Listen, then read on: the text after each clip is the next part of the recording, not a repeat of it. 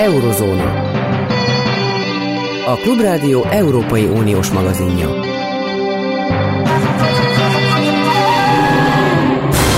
Jó napot kívánok! Nem is kis túlzással szólva, félelmetes dolgok várhatnak a világra ebben az évben. Az egyik, ami most éppenséggel kialakulóban van az, hogy a gázai konfliktus kialakul, ugyan, de egyre inkább nyilvánvalóvá válik, hogy vörös tengeri eh, konfliktussá tud szélesedni. Egyetérte ezzel a bevezetővel Szalai Máté, eh, közel-kelet specialista, egyébként egyetemi kutató. Jó napot kívánok, és boldog új évet kívánok! Jó napot kívánok, én is boldog új évet kívánok! Egyetértek, igazából azt láthatjuk, hogy a vörös-tengeri események, amelyekben a főszereplővé a jemeni húszi mozgalom és velük szemben felálló amerikai vezetésű koalíció vált. Ez valóban a gázai konfliktus összefüggésben, de igazából ettől független dinamikák által is alakítva egyre fontosabbá válik, és valóban itt azt gondolom, hogy a térségben itt van most a legnagyobb eszkalációs veszély. A, mi a térséget illeti és a vörös tengert abban a térségben egyrészt ugye olajhatalmak vannak, másrészt pedig ezek a huti lázadók, akiket nem is tudom precízen hova soroljunk be, de mindenképpen állítólag, vagy megerősíthetően iráni támogatást élveznek, e, e, egyfajta ilyen forradalmi zűrzavart készülnek kialakítani. Kinek az érdekében, ki ellen, és kinek nagyon rossz ez az egész, és kiknek nagyon jó ez az egész? Ez egy igen komplex kérdés. Itt azt gondolom, hogy elsősorban külön kell választanunk a regionális dimenziót és a, a helyi, vagyis hát ebben az esetben jemeni dimenziót. Regionális dimenzióban, amit, amit talán már az elmúlt hetekben sokszor hallhattak a hallgatók, ugye a térségben kialakult egy Irán vezetésű szövetségi rendszer, amit az ellenállás tengelyének nevezünk, és ebbe az ellenállás tengelyébe Irán mellett betartozik a libanoni Hezbollah, a palesztin Hamas, vagy például ez a jemeni húszi mozgalom is. Ez egy laza hálózat, tehát nem arról van szó, hogy Irán mindenkit irányít a háttérből, hanem mindegyik szervezetnek megvan a maga érdeke, a maga cselekvési mozgástere és, és története ugyanakkor mindannyian kapnak támogatást Irántól, azt látjuk, hogy koordinálnak, és az ellenállást folytatják ugye az Egyesült Államokkal és Izraellel szemben. Ez egyik dimenzió, a másik dimenzió pedig a jemeni polgárháború, ami már legalább 2014 óta, tehát lassan 10 éve zajlik, és hát ebben a, ebben a polgárháborúban a jemeni úszi mozgalom, a mozgalom tagjai a, a központi kormányjal szembeni lázadóként léptek fel, tehát gyakorlatilag megtámadták a, a központi kormányt, amelynek megsegítésére a Szaudarábia, a szomszédos Szaudarábia szervezett egy koalíciót. Ők harcolnak egymással tíz éve, de gyakorlatilag nem tudják teljesen legyőzni a másikat. Ez azt jelenti gyakorlatilag, hogy a Huszi mozgalom Jemen északi részéről kiindulva az ország jelentőségét irányítását tartja, és nem tudják őket legyőzni. Ez nagyon magabiztosá tette őket, és látható, hogy van egy regionális ambíciójuk. Igen, tehát úgy foglalkozik ezzel a huti mozgalommal, mint valamiféle önálló, automatikusan mozgó, gonoszkodó, a világban zűrzavarba taszítani is hajlandó képződmény, vagy pedig érzi azt, hogy ez fel van plankolva, tehát ők amolyan proxiai valakiknek, közvetlenül mondjuk Iránnak teszem föl, és nagyon közvetetten akár Oroszországnak. Mondom én, én nem tudom, gondolom, hogy jól, játszom, jól játszom el ki ezeket a lehetőségeket. Igen. Én azt gondolom, hogy mindkét értelmezés mellett szólnak érvek. Én azon azok közé, a kutatók közé tartozok, akik szerint a huszi mozgalomnak a, a, a, a megértéséhez fontos ezt a jemeni dimenziót uh, ismernünk, és, és a, a huszi mozgalmat önmagukban is látni, mert ez, ez, egy, ez egy ugyan valóban Irántól rengeteg támogatást kap, de, de nem vált teljesen Iránnak kiszolgáltatottá. Vannak szakértők, akik azt mondják, hogy most a vörös tengeren való mozgódások, illetve gyakorlatilag a kereskedelmi hajóknak a megtámadás az alapvetően Iránnak tett gesztus. Én azt gondolom, hogy valószínűleg ennél többről van szó, tehát ez a mozgalom láthatóan az elmúlt időszakban nagyon magabiztossá vált, érzik azt, hogy megnyerték a jemeni polgárháborút gyakorlatilag, most, gyakor, most a, a szaudi kormányjal azért tárgyalnak, hogy a szaudiak hogyan tudnak úgy, úgy kivonulni Jemenből, hogy az ne legyen egy, egy nyílt elismerése az ő, ő vereségüknek. Tehát ebben a helyzetben ráadásul azt is hozzátehetjük, hogy az Izrael ellenesség és az Egyesült Államok ellenesség az mindig egy, mindig egy jó dolog tud lenni az ilyen lázadó mozgalmaknak a saját támogatások megerősítésére. Ez a mozgalom igazából az elmúlt 20 évben már úgy építette fel a saját társadalmi bázisát és ideológiáját, hogy ez nagyon támaszkodott a, a, a, nem csak az Izrael ellenségére, az Egyesült Államok ellensége, de antiszemitizmusra is. Tehát alapvetően ez egy belső indítatása is ennek a csoportnak iránt. Persze láthatjuk a szervezet mögött, tehát vannak um, érdekek, amik, amik egybeállnak. Én Oroszországot nem tenném be a úszi mozgalom mögé, igazából az oroszoknak is fűződnek érdekeik ahhoz, hogy, hogy a, a térségnek ebben a részében legalábbis valamikor stabilitást legyen, de kétségkívül Moszkva nem vált egy elsődleges játékossá Jemenben. Egyébként oroszoknak mindig voltak ambíciói. Emlékszem még fiatalkoromból, még a Szovjetuniónak is voltak ambíciói ebben a térségben. Hát emlékezzem még jól, amikor Jemennek egyik része kimondottan a e, béketábor, úgy mondtuk mi annak idején, része volt, és egy ilyen szocialisztikus jó e, kormánynak e, könyvelt el a magyar hivatalos e, média. Tehát a, a, a, mindig azokat az országokat nevezték ki e, pozitívnak, ahol a szovjetek éppen be, bevonulni készültek, vagy közvetve, vagy közvetlenül. Abszolút, Oroszországnak, és még pontosabban ugye, ahogyan is mondja, a Szovjetuniónak volt történelmi befolyás itt a térségben, nem csak Jemenben egyébként, hanem a szomszédos Ománban is volt egy nagy, nagy marxista lázadás még a 70-es években. Tehát valóban van egy ilyen történelmi dimenzió, már azonban azt láthatjuk, hogy, hogy a jemeni konfliktusban igazából Irán mellett Szaudarábia az, amelyik meghatározó tényező, a szomszédos Omán, amelyik igyekszik stabilitást teremteni, hiszen rengeteg jemeni dolgozik, és él Ománban például, tehát teljesen összefügg a, a, a biztonságuk. És hát ezen túl még tehetjük a, a többi államot is, tehát az Egyesült Arab Emírség is már egyre, egyre kiterjedtebb kapcsolatokkal rendelkezik az országban. Oroszország nem nyújt hozzá a jemeni polgárháborúhoz az elmúlt tíz évben, nyilván neki egyensúlyoznia kell a között, hogy Szaudarábiával is jó viszonyban akar lenni, meg Iránnal is.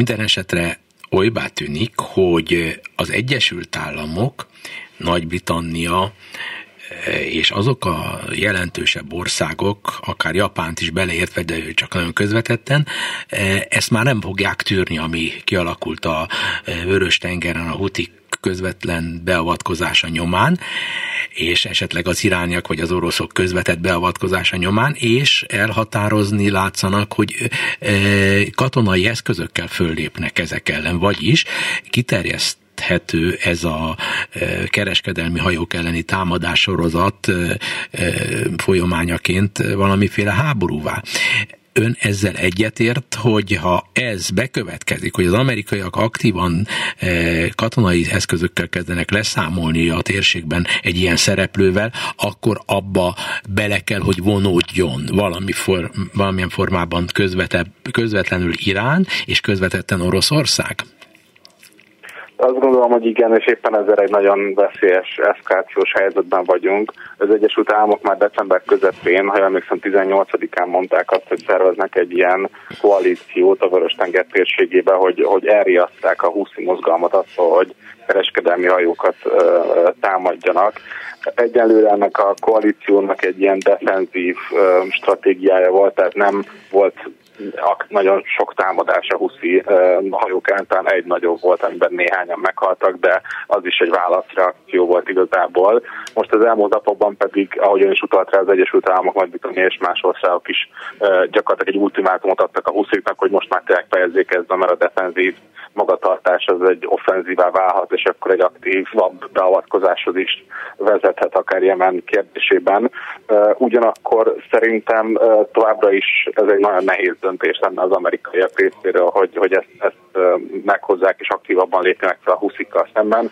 Egyrészt tekintettel kell lenniük a szaudi érdekekre, ahogy említettem, a szaudi vezetés jelenleg is tárgyal a huszi mozgalommal arra, hogy hogyan zárják le hivatalosan ezt a konfliktust, és azt is lehetett hallani, hogy a szaudiak voltak azok, akik visszafogták az Egyesült Államokat egy nagyobb fellépést, hiszen az komplikálhatja ezeket a tárgyalásokat. Másrészt Irán is jelezte azt, hogy, hogy um, hajókat küld a térségbe, melyek meg is érkeztek, tehát kvázi Irán is igyekszik elrettenteni az Egyesült Államokat és a szövetségeseket ebben a helyzetben. Most itt tartunk, és hát valóban ez egy nagyon uh, uh, borulátó helyzet. E, történik mindez egyidejűleg azzal, hogy Gázában megy az öldöklés, az izraeli belső helyzet roppant feszülté vált október 7-e nyomán egyébként is, és azt megelőzően már nyilvánvalóvá vált, hogy Izraelnek a társadalma igencsak széthúzóban van, most egy időre nem, de aztán újra kell folytatódnia ennek a széteső tendenciának, és ekközben e, Libanonban egy olyan támadás történt, valószínűleg az izraeli titkos szolgálat hajtotta végre, ami nyomán igenis jogot formál magának a Hezbollah, a Hamasnak egy libanoni testvére arra, hogy Izrael ellen támadásokat intézzen,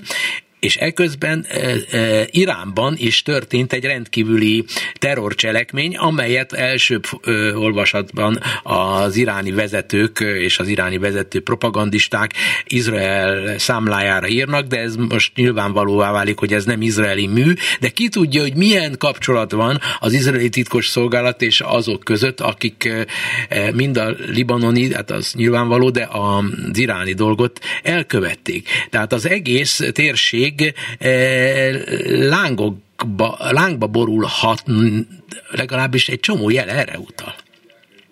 Igen, mindenképpen. Itt gyorsan hozzátenném azt, hogy itt az iráni merényletet egyre inkább úgy néz ki, hogy az iszlám állam követte el és hogyha ez, ez igaz, akkor, akkor nagy valószínűséggel az izraeli kormánynak semmilyen köze nem volt ehhez, még annak ellenére, hogy az, az iráni vezetés mit mond. Másrészt szóval valóban igaz az, hogy ez mind azt mutatja, hogy, hogy, hogy a, a, egy szikrára vagyunk attól, hogy berobbanjon a helyzet. Én azért vagyok a Vörös-tengert leszámítva a térségben egy kicsit optimistább, mert a mindkét akció, tehát a libanoni is és az iráni akció is egy nagyon jó kászusz belit jelentett volna, tehát egy háborúra való okot jelentett volna, akár a Hezbollah, akár Irán számára, és nekem úgy tűnik, hogy nem élnek ezzel a, a, az okkal, tehát nem használják fel azt, hogy akkor holnap megtámadják Izraelt, vagy, vagy jobban lépjenek föl. Ez nem azt jelenti, hogy nem lesz valamilyen válaszcsapás, szerintem mindenképpen lesz, főleg azért is, mert az akciók, hogy Qassem Szulajmáni iráni uh, politikai katonai vezetőnek a meggyilkolásának az évfordulóján történt, tehát uh, a szimbolikus értékét ez mindenképpen növeli. Nem hagyhatja az iráni vezetés sem a hezból egyébként választ nélkül a történteket, de én azt gondolom, hogy ez egy nagyon kalkulált válasz lesz, legalábbis most erre mutatnak a, a jelek. Ugye itt még egy másik nagy kérdés az az, hogy az izraeli titkosszolgálat mit lát, és mit akar látni. Uh, rengeteg olyan pletyka van, hogy hogy az izraeli vezetés érzi úgy, hogy szeretne a Hezbollahval leszámolni, és úgy érzik, hogy most erre képesek lennének, és ezért ilyen preemptív módon, tehát, tehát az először Hezbollah támadna, ők támadnák meg a, a szervezetet. Meglátjuk, hogy ez hogy akkor én egyenlőre azt érzem, vagy és azt látom, hogy, hogy a felek nem akarnak háborút, és ettől kezdve az ilyen eszkalációs lehetőségeknek az éle az, az tompult egy kicsit sokan nagyon támadnak engem személyesen is, amiatt, hogy én egy picit másként látom az izraeli-arab helyzetet, és nem csak október 7-e szörnyűségét figyelem, hanem az azt megelőzés, azzal párhuzamosan zajló egyéb Izrael kapcsolatos dolgokat, és az a benyomás alakult ki az olvasmányaim alapján, és a helyszíni beszámolókból, hogy a jelenlegi izraeli kormánynak bizonyos érdekei fűződnek ahhoz, hogy a helyzet feszült maradjon. Azért, mert ha nem feszült, akkor visszatérünk az október 7-e előtti helyzethez, amikor is nyilvánvalóvá válik, hogy Izraelben olyanok vannak hatalmon, akik annak az országnak a több évtizedes rendjét föl akarják dúlni, és egy másik fajta rendet akarnának eh, létrehozni, csak hogy egy konkrét példával éljek, a izraeli kormány egyik tagja azt mondja, hogy nem bánnánk, ha kivándorolnának Gázából az arabok.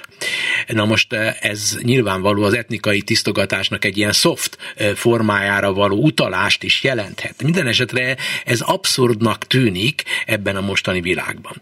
És egyébként pedig egy csomó izraeli kormányhoz közel álló gondolkodó és e, telepes eleve úgy gondolja, hogy az egész problémát úgy lehet megoldani, hogy az arabok elmennek onnan abból a térségből, mert akkor kevesebb arab lesz, több zsidó lesz, és ilyen módon nincs veszélyben Izrael. Tehát azok a dolgok, amikről beszélünk, azok nem lehetnek-e Izraelnek is legalábbis az Izraelben éppen kormányon lévő jobboldali, szélső jobboldali messianisztikus elemeknek az érdeke? Az, az lehetséges, és én is találkoztam ilyen értelmezésekkel, főleg, hogyha belegondolunk abba, hogy az izraeli kormány sem egységes, és ahogyan is utal most a kérdés végén, erre van több, több különböző párt, van, akik között vannak szélső jobboldali vallási. De ott vannak pártok. a kormányok, a kormányon vannak, nem csak van. pártok vannak ilyenek, hanem kormányok, akiknek Abszolút. nézeteit Magyar, Európában fasisztának és e, mindenképpen rasszistának lehet nevezni. Abszolút, és, és valóban szerintem is lehet mondani, hogy az ő érdekük az, hogy, hogy a helyzet feszült maradjon. Ugye emlékezhetünk rá, hogy néhány miniszter meg arról is beszélt október 7-e után, hogy, hogy készülni kell arra, hogy az izraeli arabok lázadnak felesleg a kormányjal szemben, ami, ami egyébként első nem tükrözte a valóságot, mert inkább azt lehet látni, hogy az izraeli arabok, akik szintén egyébként sokan áldozatául estek a Hamásznak az akciójának, ők szolidaritást vállalnak és közösséget az izraeli erőfeszítéseknek egy részével. E, emiatt sokan vádolták ezeket a pártokat, kormányon lévő pártokat azzal, hogy szítják a feszültséget, és valóban egyetértek, hogy nekik ez érdekük. Ugye nagy kérdés az, hogy Benjamin Netanyahu miniszterelnöknek mi az érdeke, aki, aki nem csak a koalíción belül feszültségekkel, a párton belüli saját pártján belül feszültségekkel, de, de ugye az ellenzék támadásaival is szembe kell, hogy nézzen, nem beszélve a nemzetközi nyomásról, illetve gyakorlatilag a, a katonai elit szembeni, vagy a, a katonai elit és a, a Netanyahu miniszternek közötti feszültségekről. Tehát ebben a helyzetben az egy nagyon kényes kérdés, hogy ő miben érdekelt. Azt látjuk az elmúlt hetekben szerintem, hogy ő is egyensúlyoz a szélsőségesebb és a mérsékeltebb hangok között. Nyilván, hogy a szélsőségesebb hangok is megszólalnak, az nem feltétlenül baj számára, mert akkor tudja mutatni, hogy ő egy, egy, egy nyugodtabb erő, amely képes együttműködni ezekkel, de tudja őket kordában tartani, de valóban ezek a politikusok szerintem is a tűzzel játszanak ebben a helyzetben.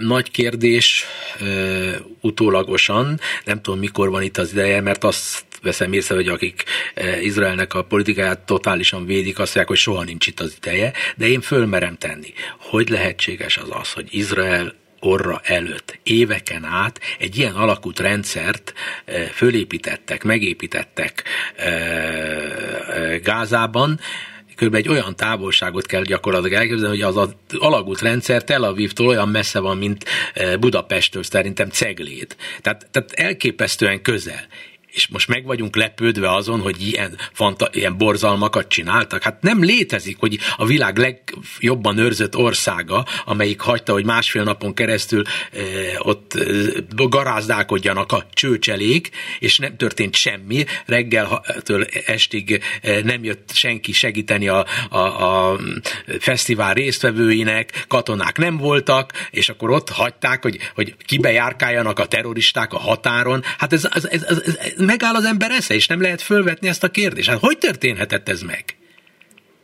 Én, igen, ez egy nagyon nehéz kérdés, és én azt látom, hogy a kutatói közösségben napról napra kis túlzással jönnek ki az újabb értelmezések, és a, az újabb magyarázatok arra, hogy mi történt, és hát azt már látjuk, hogy rengeteg eleme volt ennek a, ennek a helyzetnek, ugye attól kezdve, hogy, hogy kialakult egy nagy hübrisz az izraeli vezetésben, lebecsülték a Hamászt, azt mutatták a hírszerzési információk, hogy ez a szervezet mérséklődni szeretne és nem akar háborúzni, Izrael, az izraeli vezetés az ezt elhitte, és azt érezte, hogy egy erőhelyzetben van, amikor nem kell igazán félnie, de beszéltünk arról is, hogy bizonyos szempontból túl modern lett az izraeli hadsereg, és nem figyeltek, tehát például már nem hallgatták le a Hamásznak a, a, a tisztviselőit, mert azt érezték, hogy ez csak időkidobás, de benne van olyan is az egész kérdésben, hogy, hogy fiatalabb tisztek, ezt ma már tudjuk, fiatalabb tisztek jelezték a vezetésnek, hogy ők úgy érzik, hogy készüldik valami, de az idősebb tisztek nem, nem hallgattak rájuk, és ráadásul még ebben az is bejátszott, hogy az idősebb tisztek általában férfiak voltak,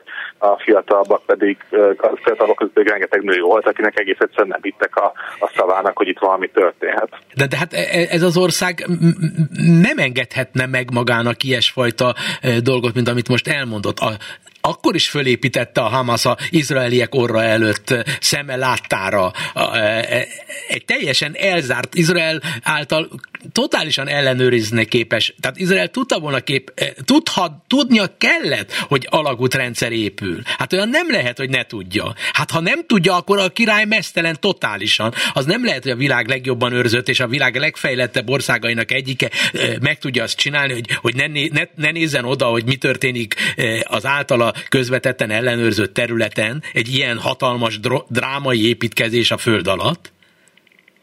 Abszolút, és ugye az izraeli hadsereg azzal védekezik ebben a, a helyzetben, hogy ők tudták, hogy valami, hogy, hogy épülnek ilyen alagutak, csak nem látták, hogy ennyire kiterjedt, nem tudták, hogy pontosan mire használják. Ők nem tudták. És ugye rengetegen azt is rengetegen azt is behozzák, hogy, hogy az izraeli kormány nagyon sokszor hozott meg tudatosan olyan döntést, hogy, hogy a Hamást ha nem is, erő, ne is erősítsék, de pozícióban hagyják Gázában, annak érdekében, hogy megoszták a palesztin vezetést, és ne lehessen a nyugati part és gázai vezetőknek egységkormányt alakítani. Tehát itt rengeteg politikai, stratégiai és katonai hiba volt, ami október 7-ig vezetett.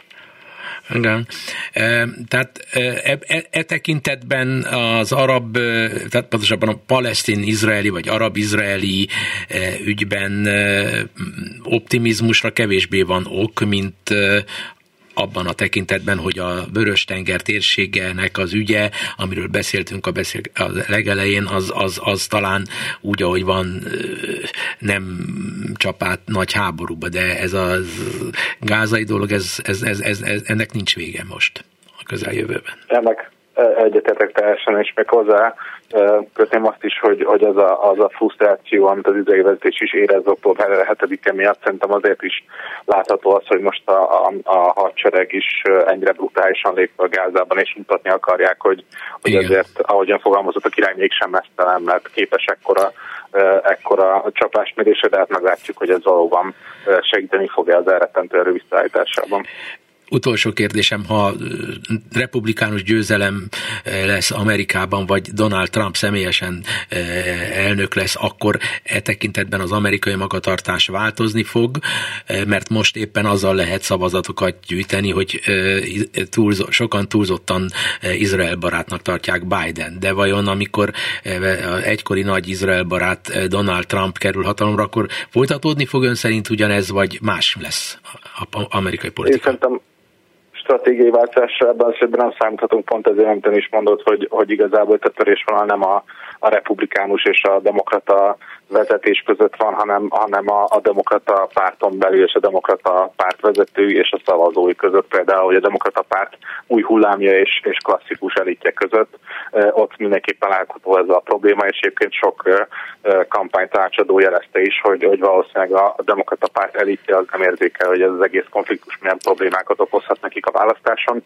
Hát meglátjuk. Én azt gondolom, hogy a Biden adminisztrációnak a politikája is szépen lassan változik, és egyre nagyobb nyomást tudnak helyezni Netanyahu kormányra, és ezt már látjuk az elmúlt napokban is. Ugye nagyon szeretne, szeretné Washington, hogy ez a háború vagy záruljon le, vagy pedig az intenzitása mérséklődjön.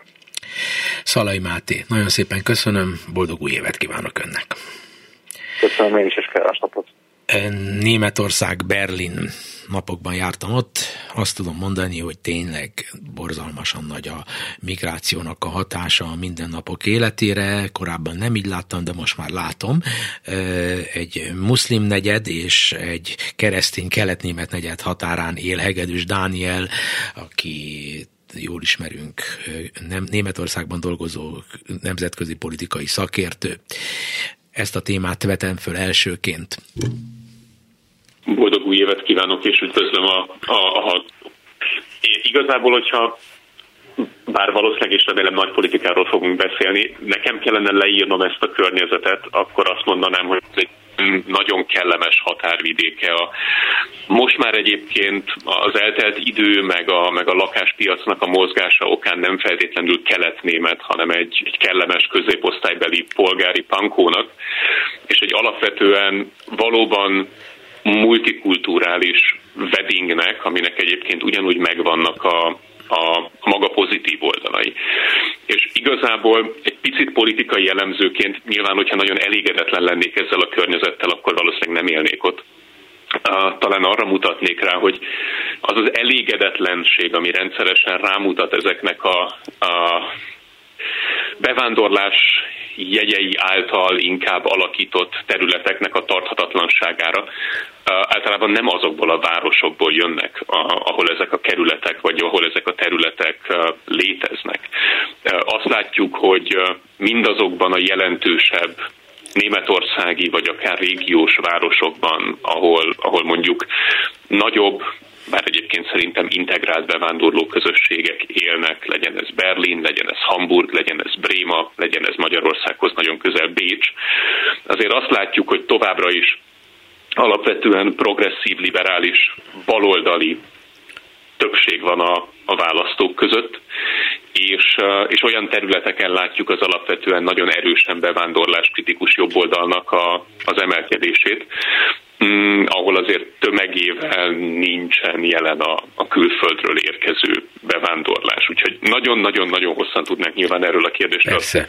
beszélgetni, de szerintem érdemes egy picit azért, azért reflektálni arra, hogy uh, nem biztos, hogy mondjuk mindig Orbán Viktornak és, és mondjuk Németországban az AFD-nek a lencséjén keresztül kell nézni a társadalmi realitásokat. Nyilván van igazság sok szempontból a, a kritikákban, főleg abban, hogy, hogy komolyan kell venni mondjuk adott esetben a, a, az inkább vidéki vagy kisvárosi régiókban lakó választópolgároknak adott esetben nem csak a tapasztalatait, de a félelmeit is. Azt viszont nem gondolom, hogy, hogy ezeket a narratívákat, amik ezeknek a félelmeknek a kiaknázására építenek, azt nekünk egyébként erősíteni kellene.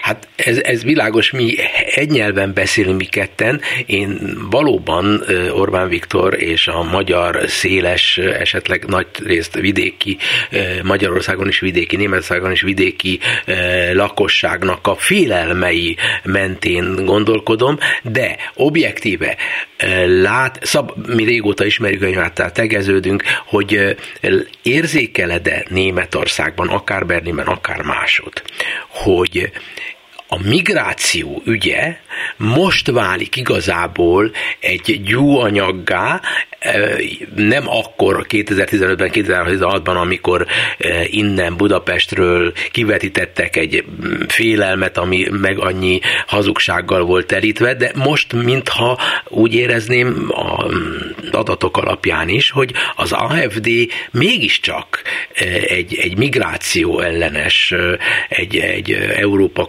kozmopolitizálódása ellen fellépő erő, és közvetetten az Európai Uniót, mint a, az ezt a fajta szellemet inkább progresszíve képviselő dolog, ellen eh, siker, egyre sikeresebben tud eh, harcolni, tehát hogy, hogy, hogy egy, egy, egy európai nagy problémává kezd válni most 2023, 2023-ban az, amitről még az Orbánék beszéltek 2015-16-ban.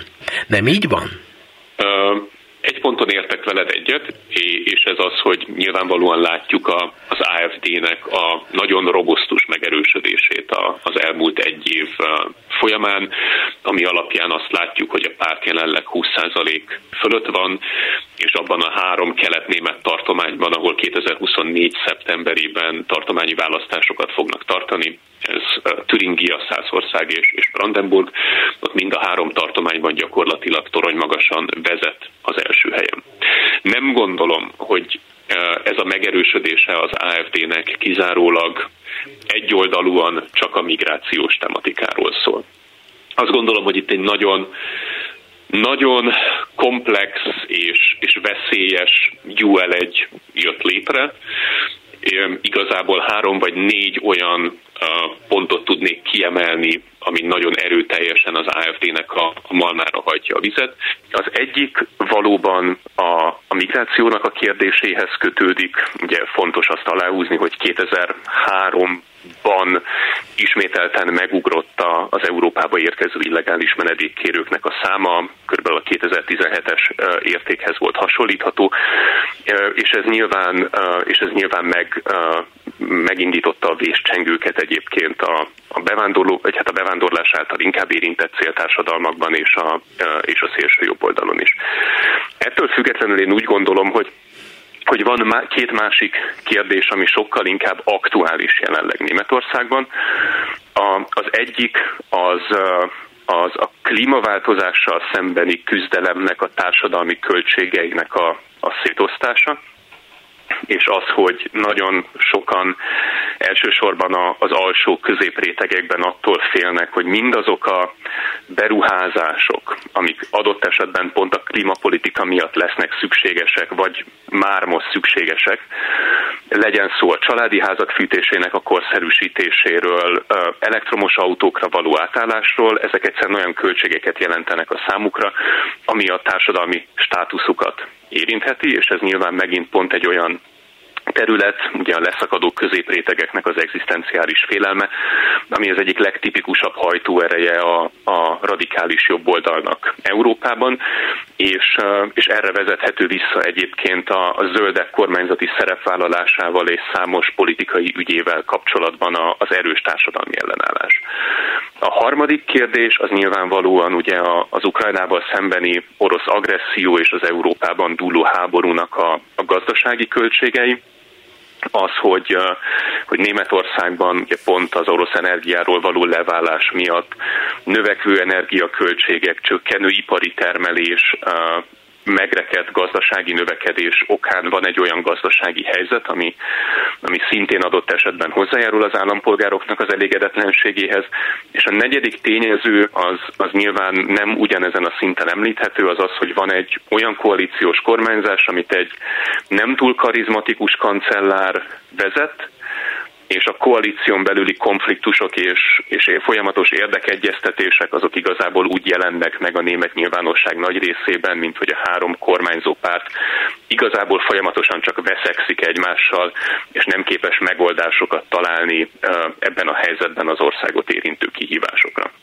Hát én úgy gondolom, hogy ez az a politikai környezet, ami, ami az AFD előretöréséhez vezetett. Nyilván van benne szerepe a migrációnak, de én úgy gondolom, hogy ez, ez sokkal inkább egy ilyen nagyon széles látlelete annak a belpolitikai, illetve a nemzetközi kihívás környezetnek, ami ugyanúgy jelen lesz egyébként a legtöbb európai országban az elkövetkező időben rövid és, rövid és középtávon nyilván a, a német politikai eliteknek ezzel most kell megküzdeni. De nem érzékelni legalábbis innen figyelve hogy ambiciózus lenne az a német politikai elit, ami tulajdonképpen egzisztenciális veszélyben van. Mintha nem érzékelné ezt, mintha innen Magyarországról azért tudjuk érzékelni jobban, mert mi már benne vagyunk egy másik dimenzióban, és e, tudjuk, hogy miből mi következik, és ők meg elkényelmesedtek, mintha. Hát az hogy engedheti meg Németország, hogy ne legyen egy karizmatikusabb e, politikai kormányzati elitje. Hogy engedheti meg magának, hogy egy ilyen hatalmas, tehetséges nép úgy érezze, hogy dögunalmas, amit ezek produkálnak, és hogy engedheti meg magának a zöldek pártja, hogy ennyire dogmatikusan ragaszkodjon olyasmikhez, amiknek egyrészt a bizonyítása eléggé nehézkes, másrészt pedig, hogy a széles tömegek elvesztik bennük, mint reális alternatíva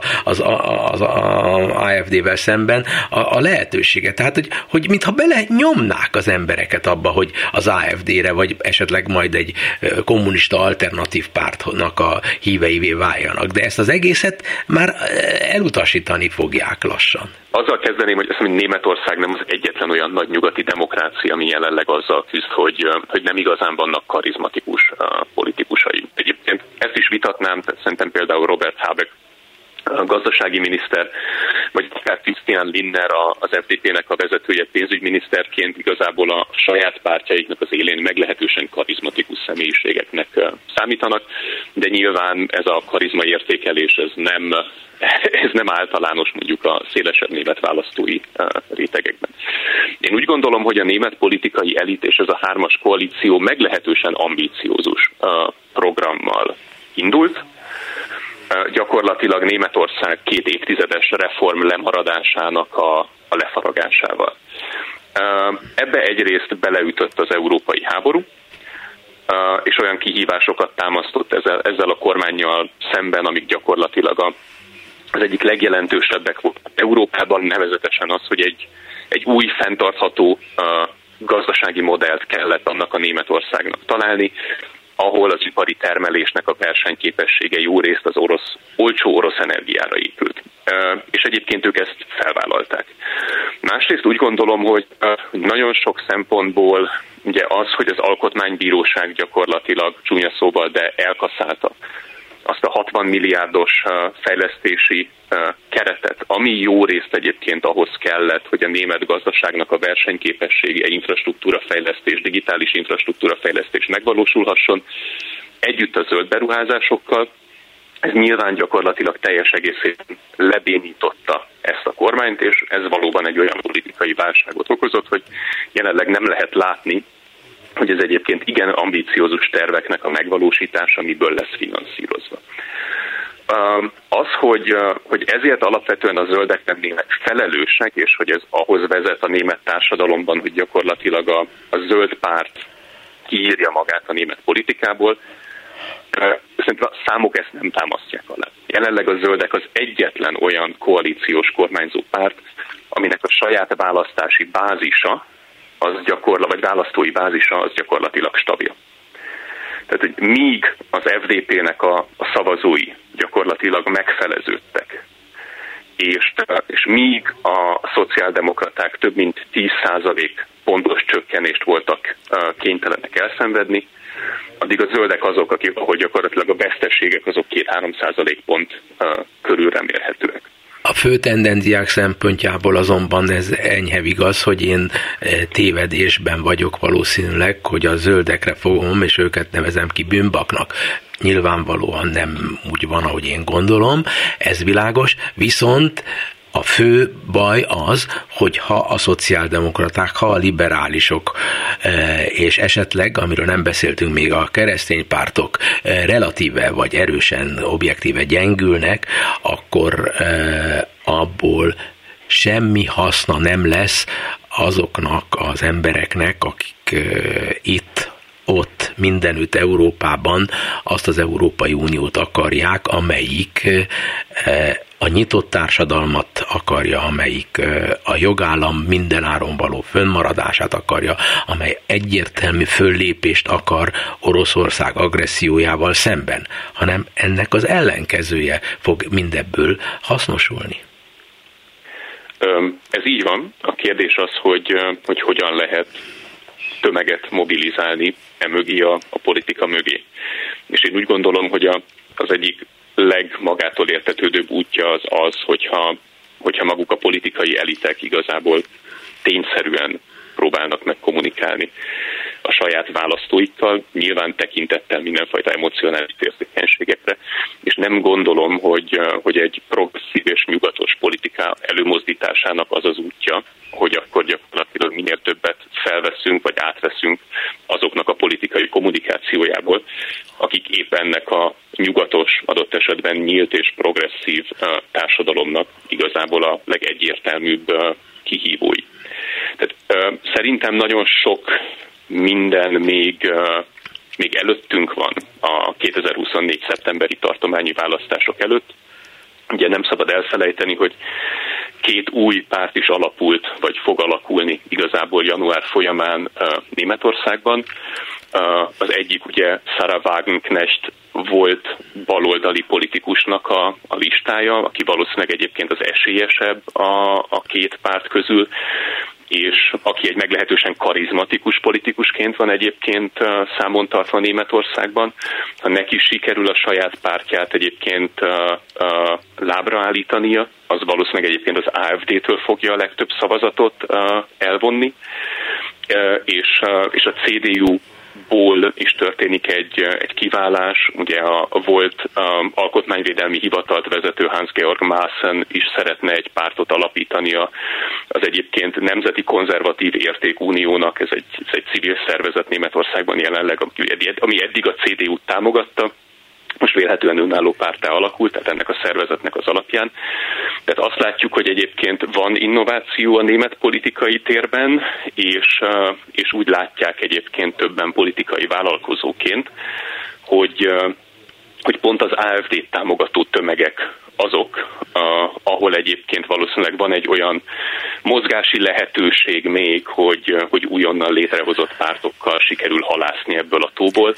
Én úgy gondolom, hogy Meglátjuk, hogy alakulnak a választási eredmények. Brandenburgban viszonylag vélhetően egyszerűen izolálható lesz a, a, az AFD, egy SPD-CDU adott esetben zöld koalíció által. A, a, a nagy problémát egyértelműen Türingia és, és Szászország jelenti, azért mert, mert ezek a tartományok alapvetően egy háromosztatú politikai térrel bírnak, ahol az AFD és a CDU mögött a legerősebb párt a Die Linke különösen Türingiában, és ez alapvetően kizárja azt, hogy az AFD-vel szemben a, a többi párt egy, egy többséget vagy egy többségi koalíciót tudjon alkotni, hiszen a Dilinke és a CDU-nak a koalíció képessége egymással az gyakorlatilag nem létező. Úgyhogy a, a nagy a kihívásokon túl szerintem középtávon, ami egy évet jelent, Németországnak leginkább arra kell felkészülnie, hogy lesz egy vagy két olyan tartománya, ami a szó szoros értelmében nem feltétlenül kormányozható, hiszen nincsenek kormányképes többségek képviselve a tartományi parlamentjeiben.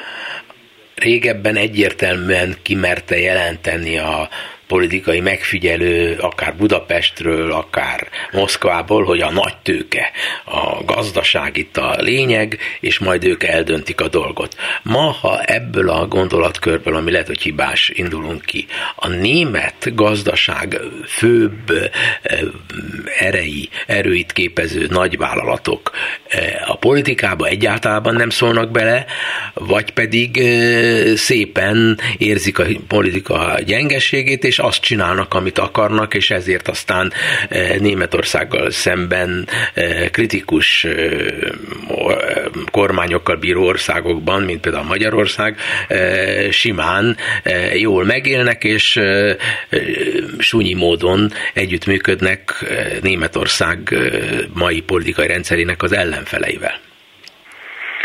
Én nem gondolom, hogy Németországon belül a, a, a munkaadói szektor súnyi módon együttműködne a, a demokratikus kormányzatnak a, a kihívóival vagy ellenfeleivel, tekintettel arra, hogy pont a, a Német Iparszövetség volt az, a, ami figyelmeztetett arra, hogy az AFD előretörése veszélyeztetheti Németországnak a versenyképességét, hiszen jelenleg a német munkaerőpiac nagyon nagy mértékben van ráutalva egyébként a külföldről érkező munkaerőre, és egy erőteljesen bevándorlás ellenes uh, párt az gyakorlatilag egy olyan munkaerőpiacon, ahol munkaerő hiány van, tehát nagyon komoly problémákat okozhat. És ez egyébként a keleti tartományokban is jellemző volt a, a BDI-nek, tehát a Német Iparszövetségnek a, a hozzáállására.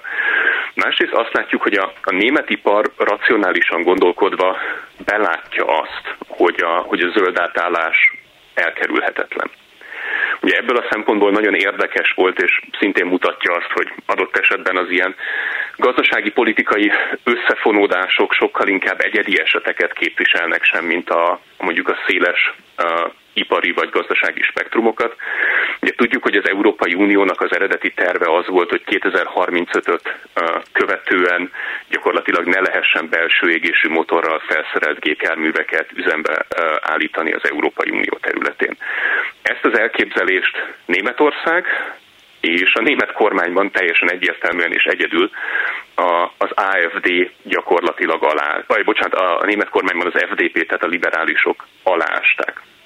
és azt gondolhatnánk, hogy, hogy ez a lépés itt az FDP gyakorlatilag a német autóiparnak a teljességét képviselte. Ha elolvassuk az erről az esetről szóló tényfeltáró cikkeket, akkor azt látjuk, hogy ez egyáltalán nem így volt.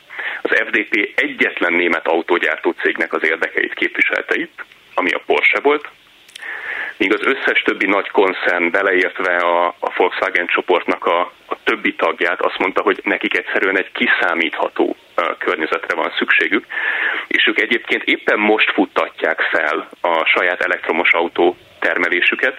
Nekik nem feltétlenül érdeke azzal, érdekük azzal játszani, hogy akkor 2035 után még, még nyitva legyenek egyébként a belső égésű motorokra építő termelői sorok, ami mutatja azt, hogy igazából nincs ilyen összeesküvés elmélet, hogy a nagy tőke mit akar és, és adott esetben ők lennének azok, akik mondjuk gátolnák azt, hogy egy zöld átállás megvalósulhasson.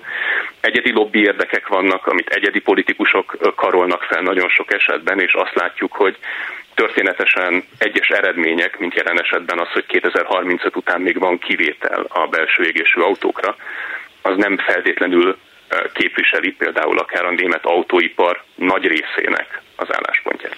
A német nagytőkének eléggé erősek a pozíciói, például Magyarországon.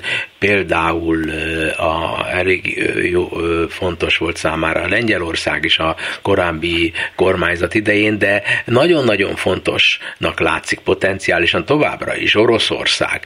Na most kérdezem én, hogy, hogy ezek az erők tudnak szinkronban lenni a jelenlegi német politikai elitnek a Magyarországgal vagy Oroszországgal pláne meglévő rendkívül erős fenntartásaival együtt tudnak élni vele, és hajlandók alávetni a politikai akaratnak magukat?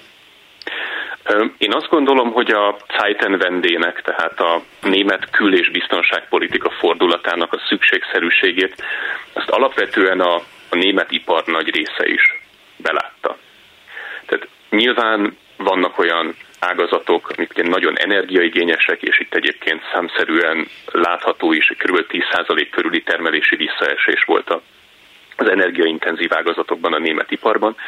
Tehát ők nyilván érdekeltek lennének olcsóbb adott esetben konvencionális ö, ö, energiahordozó szállításokban, de nem gondolom, hogy, hogy a német ipar is abban a kiszámíthatatlanságban lenne érdekelt, hogy adott esetben választási ciklusok mentén kelljen leválni az orosz energiáról, vagy visszacsatlakozni rá. Tehát szerintem itt ez a leválás, ez, ez hosszú távú stratégiai döntés, és a német ipari szereplők nagy része is, uh, is ennek megfelelően alakítja a saját stratégiáját. Azt látjuk, hogy jelentős német ipari körök nagyon komoly befektetéseket indítottak meg elsősorban a védelmi szektorban Ukrajna felé, ugye itt elsősorban a Rheinmetallnak a a terjeszkedésére kell gondolni. Úgyhogy szerintem ez a fajta kép, ami meghatározta a németeknek a percepcióját, hogy ők nagyon szorosan együttműködnek az oroszokkal, nagyon simulékonyak, és ennek megfelelően alakítják egyébként a, a, az európai politikai folyamatokat is. Ez szerintem 2022-vel véget ért, és nem nagyon fogjuk látni egyébként ezt a jövőben. És az pedig, hogy a német tőke egy meghatározó szerepet játszik Magyarországon, mint ahogy szerte a közép-európai régióban, ez egy tény, szerintem azt érdemes talán két pontként leszűrni magunknak, hogy hogy a külföldi tőke az nem feltétlenül egy demokrácia biztosíték, és ez, ez gondolom egy fő tanulság lehet egyébként a magyar választópolgárok, illetve a magyar progresszív és ellenzéki körök számára is.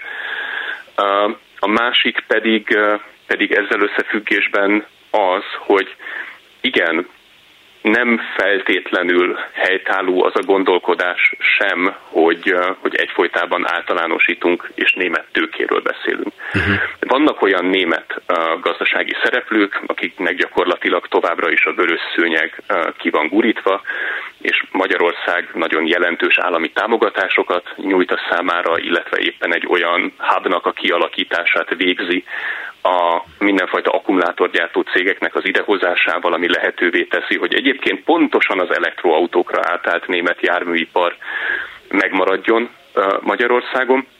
Ezzel szemben meg azt is látjuk, hogy más ágazatokból gyakorlatilag aktívan űzi el a magyar kormány a német tőkét, és nincs köztük szolidaritás.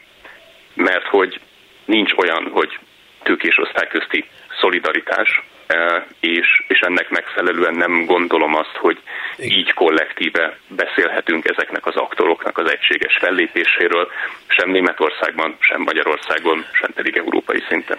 Végezetül Nyugat-Európa itt és most e, van-e olyan állapotban, hogy e, képes legyen továbbra is a jelenlegi német helyzetet figyelembe véve német és francia irányítással olyan erő központként működni, amely akkor is kiáll egyértelműen, rendületlenül Ukrajna mellett, ha esetleg az Egyesült Államokban mondjuk Donald Trump lesz az amerikai elnök.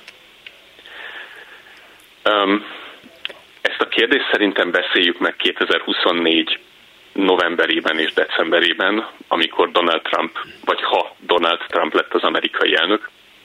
Úgy gondolom, hogy, hogy Európának egzisztenciális érdeke, akkor is Ukrajna támogatása és stratégiai érdeke, ha ezt az Egyesült Államoknak az új adminisztrációja nem teszi, egészen egyszerűen azért, mert az orosz agresszió az közvetlenül nem az Egyesült Államoknak a, biztonságát és stabilitását fenyegeti, hanem az Európai Unióét. Képességek szintjén igen, úgy vélem, hogy az Európai Unió és az ő védelmi ipara abban az esetben, amennyiben ez megfelelő megrendeléseket, megfelelő finanszírozást kap, és megfelelően átalakítják egyébként a, a, a logisztikai láncait arra, hogy, hogy valóban tömegesen tudjon termelni, akkor képes lenne uh, fenntartani uh, Ukrajnának az önvédelmi harcát. Szerintem a képességek azok nem hiányoznak, az akarat fog hiányozni, és az akarat azért fog hiányozni jó részt a, a politikai eliteknek a szintjén, mert látják, hogy ez, hogy ez mennyire népszerűtlen hm. a választói, vagy a választóknak egy, egy növekvő részénél. És ez nagyon könnyen vezethet egyébként egy olyan populista előretöréshez valóban szerte Európában, ahol, uh, ahol mondjuk a, az Ukrajnának nyújtott támogatásnak a leállítása lesz mondjuk a radikális szélső jobb oldalnak az egyik fő kampánytémája. Úgyhogy úgy gondolom, hogy itt sokkal inkább a, a belső politikai képességeink azok, amik, amik gyengébbek, és nem ténylegesen a kapacitás szintű képességeink arra, hogy, hogy megvédjük magunkat egy esetleges orosz fenyegetéstől Ukrajna támogatásán keresztül. Ahogy Hegedűs Dániel fogalmazott, várjuk meg a két-három Németországon belüli választásnak az eredményeit, az európai választás eredményeit és az amerikait, és aztán fogunk csak okosabbak lenni egy csomó kérdésre. Egyszerűen nincs még olyan válasz, ami tutinak nevezhető. Hegedűs Dániel, nagyon szépen köszönöm továbbra is azt tudom mondani, hogy legalább a mi szintünkön legyen mindannyiunknak egészségünk és jó évünk. Köszönöm a lehetőséget, és még egyszer boldog új évet! Szintén boldog új évet a kedves hallgatóknak, Simon Erika, Túri Lui, Bencsik Gyula nevében. Zentai Péter vagyok. A viszonthallásra. Eurozóna. A Klubrádió Európai Uniós magazinja.